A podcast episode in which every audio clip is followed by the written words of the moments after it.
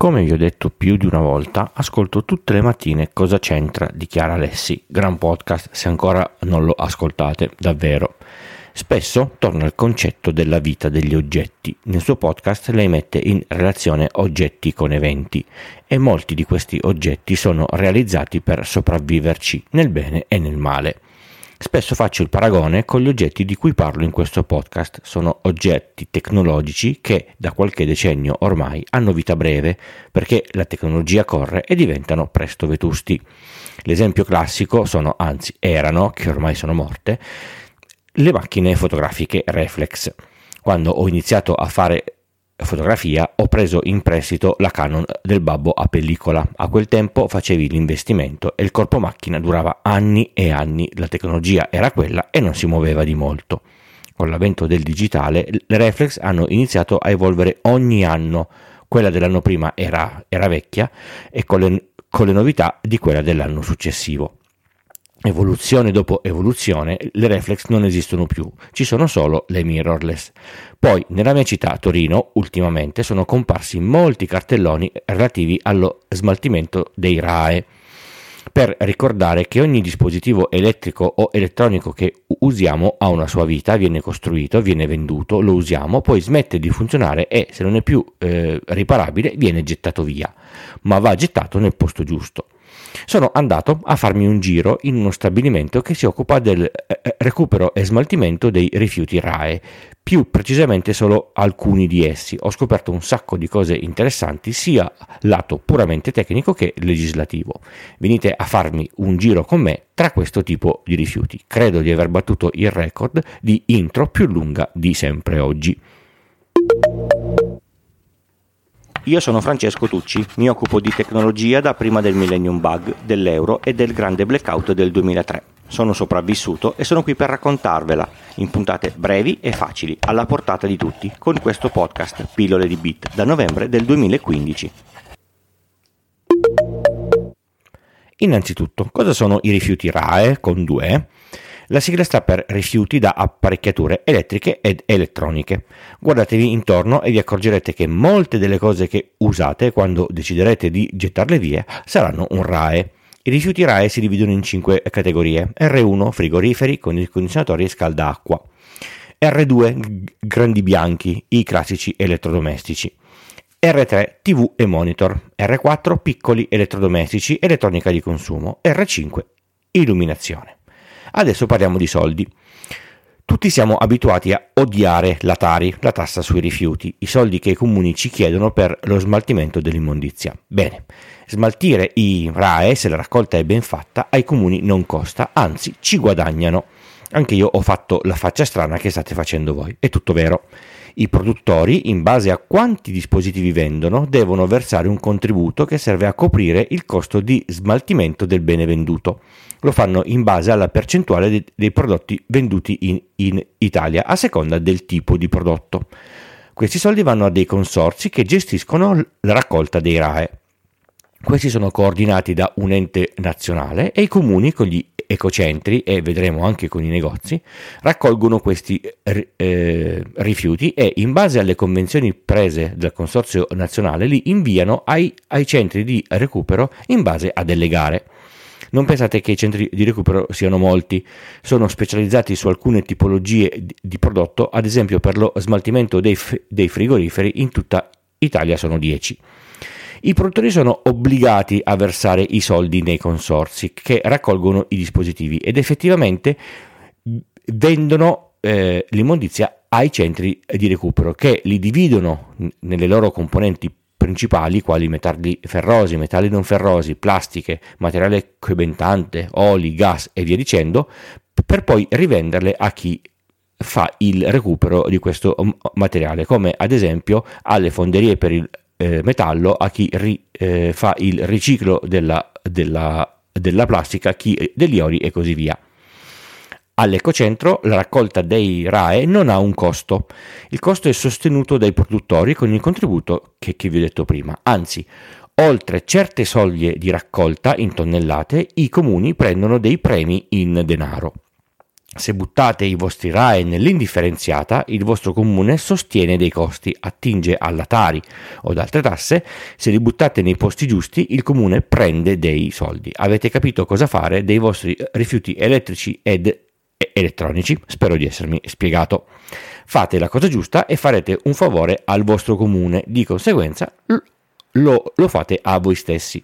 Già che ci siete, prendete quelle scatole piene di rumenta tecnologica che occupano solo spazio a casa, a, a casa vostra, sapete che non la userete mai e che non potete più regalarla a nessuno. Assicuratevi che sia vuota e cancellata e portatela tutta alle, all'ecocentro. Questa cosa vale in tutta Italia e il primo che dice che tanto poi finisce tutto nello stesso cassone va a staccare i compressori dai frigoriferi con le cesorie co- come ho, ho visto fare nello stabilimento. Oppure a dividere i pezzetti di schede elettroniche dai, dai, dai pezzetti di, di, di, di ferro dopo che sono passati nel trituratore. Dove vanno portati questi RAE? Quando comprate un dispositivo, il negoziante che ve lo vende è obbligato a ritirare quello che, che state sostituendo, senza fare storie. Un frigo per un frigo, una TV per, un, per una TV e così via. Poi ci sono gli ecocentri in quasi ogni città dove andate, ognuno nella propria, dimostrate con un, con un, documento di essere residenti e chiedete dove sta il, il cassone dei RAE. Lì potete depositare i vostri dispositivi guasti, senza altra immondizia dentro e, se si possono togliere, senza le batterie. In alcuni grandi negozi ci sono dei cestini dove potete portare i vostri piccoli elettrodomestici. Io, per esempio, li ho, li ho visti da, da Ikea. E infine, anche se non lo pubblicizzano perché per loro è una rogna, tutti i negozi che vendono elettronica di consumo sono tenuti a ritirare i RAE anche se non vi hanno venduto niente. Il testo del decreto del 2016 recita testualmente il rivenditore che dispone di una superficie di vendita dedicata alle app- apparecchiature elettriche ed elettroniche superiori a 400 m2 ha l'obbligo di ritirare i RAE di dimensioni inferiori ai 25 cm consegnati dal consumatore senza che acquisti nulla in cambio. Il servizio è facoltativo per i negozi con superficie inferiore non potete portare loro una vecchia lavatrice o un televisore da 40 pollici in cambio di nulla. Ma quindi, che fine fanno tutti questi dispositivi che finiscono negli impianti per il recupero? Una pessima fine. Ho visto la procedura dei frigoriferi in dettaglio. Il riassunto è semplice. A mano si toglie il vetro dei ripiani e si divide dal bordino della, della, della, plastica. Si stacca la guarnizione, poi si passa su una macchina che aspira il gas e l'olio dell'impianto di raffreddamento. Si stacca il compressore, si buca e si mette a gocciolare l'olio rimasto. A questo punto il frigo chiuso viene passato dentro un enorme shredder, quei dispositivi con le lame che, che ruotano che fanno milioni di visualizzatori eh, su YouTube, che lo fa letteralmente a brandelli. Se non avete mai visto uno, vi lascio un link nelle note dell'episodio. Questi brandelli vengono divisi da una macchina in modo automatico in metalli ferrosi, metalli non ferrosi, plastica e poliuretano espanso che a pezzetti di non più di 4 cm per ogni lato vengono avviati al riciclo. Il poliuretano viene compresso e eh, fatto a pezzetti piccoli piccoli tipo pellet con l'aiuto di polvere di, di, di mais. Il recupero dei materiali è quasi al 100% e i dispositivi elettronici il lavoro è molto manuale perché ad esempio le batterie a litio non possono essere messe in un trituratore, quindi si prende, si smonta tutto a mano e poi le singole parti sono distrutte e, e o divise per recuperare i, i vari metalli. Il signor Massimo, che mi ha dedicato molto tempo, mi ha raccontato tutte queste cose, mi ha detto che i dispositivi con le batterie a litio che non si possono togliere danno non pochi problemi nella separazione dei materiali. Ho potuto fare un giro in produzione e in effetti il risultato di tutto il processo, qualunque sia l'origine, sono enormi cassoni di ferro, alluminio, rame, plastica, tutti in pezzetti già divisi, pronti da consegnare a chi recupera. E visto che il centro di recupero compra i RAE e rivende il risultato della trasformazione, per questo motivo è sacrosanto che il tutto vada ad, essere riciclato. A seconda del dispositivo la percentuale di recupero varia circa dall'80 a quasi il 100%. I centri di trattamento RAE sono certificati da enti esterni periodicamente in modo che debbano sempre rispettare i corretti standard per il processamento e sulle emissioni durante tutto il trattamento. Tutto questo giro è per i rifiuti urbani. Questi centri possono ricevere anche RAE direttamente dalle aziende tramite accordi diversi dal giro degli ecocentri. Anche se viene tutto regolarmente distrutto, vi consiglio sempre, se dovete gettare via dei dispositivi che memorizzano dati, di cancellarli preventivamente in modo sicuro.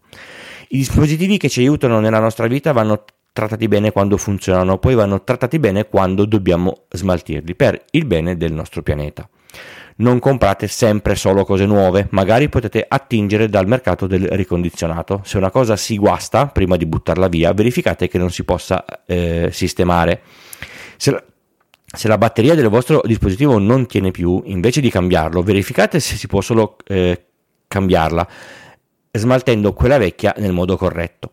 Se dovete cambiare un dispositivo prima di buttare via quello vecchio, se funziona ancora, verificate se è possibile venderlo o regalarlo a qualcuno che lo potrà usare ancora. Se dovete buttarlo via, conferitelo nel posto giusto, in modo che possa essere smaltito come vi ho raccontato nella puntata di oggi. Ringrazio moltissimo il signor Massimo dell'azienda Transistor di Leini, in provincia di Torino, che con pazienza infinita mi ha raccontato tutto e mi ha fatto fare il giro dell'azienda. Senza il suo tempo e le sue conoscenze, questa puntata non sarebbe stata real- realizzabile. Visto che vorrei fare una cosa buona per tutti questi dispositivi abbandonati nei cassetti che magari potrebbero avere una seconda vita, ho pensato di fare un test ho creato un nuovo gruppo Telegram, il mercatino di pillole di bit, con regole molto ferree. Si entra sem- sempre fil- filtrati, il link sarà solo nel gruppo Telegram del podcast. Si mette il proprio annuncio di cosa si vuole vendere, in che condizioni è e, e, e, e a quanto lo si vuole vendere. E chi è interessato vi scrive in in privato. Se la vendita va a, a, buon fine, tornate nel gruppo del mercatino e segnate come venduto. Tutti gli annunci vivono un mese e poi sono autom- automaticamente cancellati. Se la cosa degenera, cancello tutto. Ovviamente la responsabilità della bontà delle cose vendute è di chi vende e non è mia. Informazione di servizio, ultima chiamata, sabato 28 ottobre 2023, per chi ascolta le, puntate appena escono è sabato prossimo è Linux Day.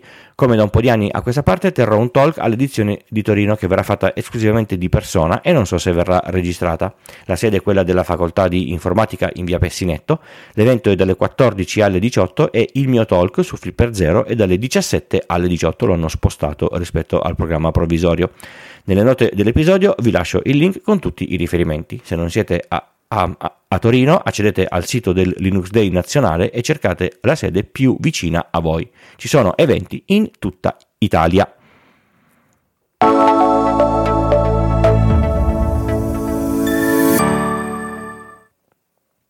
Pillole di Bit è un podcast di tecnologia, breve e alla portata di tutti, scritto e raccontato da Francesco Tucci. Esce quasi ogni lunedì mattina. È realizzato grazie al supporto dell'hosting Third Eye e del software di montaggio producer di ulti.media per macOS. Il podcast è diviso in capitoli per poter navigare più facilmente con la vostra app di riproduzione e, se volete, per saltare questa parte, una volta imparata a memoria. Se vi interessa una consulenza tecnica in ambito informatico, scrivetemi a pdb-tucci.b o, o sul sito pillole di bit con il punto prima dell'it trovate tutti i link e riferimenti delle cose dette in puntata e le modalità per sostenere economicamente il podcast e ricevere i bellissimi gadget.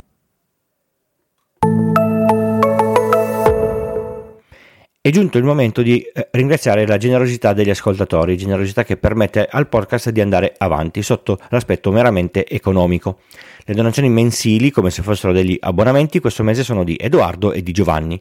Le donazioni a sorpresa, quelle non programmate che mi ritrovo nella, nella mail pi- piacevolmente inaspettate, questo mese non sono arrivate, quindi non c'è nessuno.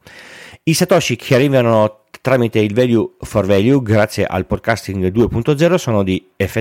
Fulvio, Andrea e alcuni sconosciuti vari. Grazie a tutti voi che ascoltate e che contribuite, ve ne sono davvero davvero grato. Ricordatevi che se avete donato da 5 euro in su e compilate il il modulo vi, vi mando a casa i, i, gadget. Altri modi per sostenere il podcast sono parlarne con amici e, e, e parenti per aumentare gli ascolti o usare i link sp- sponsorizzati o, o, di, o di partner, quelli che se usate a me arriva una piccola commissione. Potete fare gli acquisti su Amazon, fare un contratto di connettività con eWeb, il miglior provider che io abbia mai, mai, mai provato. E se avete la partita IVA, abbonarvi a Fisco Zen per avere un servizio comp- completo di commercialista on- online, uno sconto e una consulenza eh, ehm, eh, iniziale gratis. Tutti i link sono in descrizione.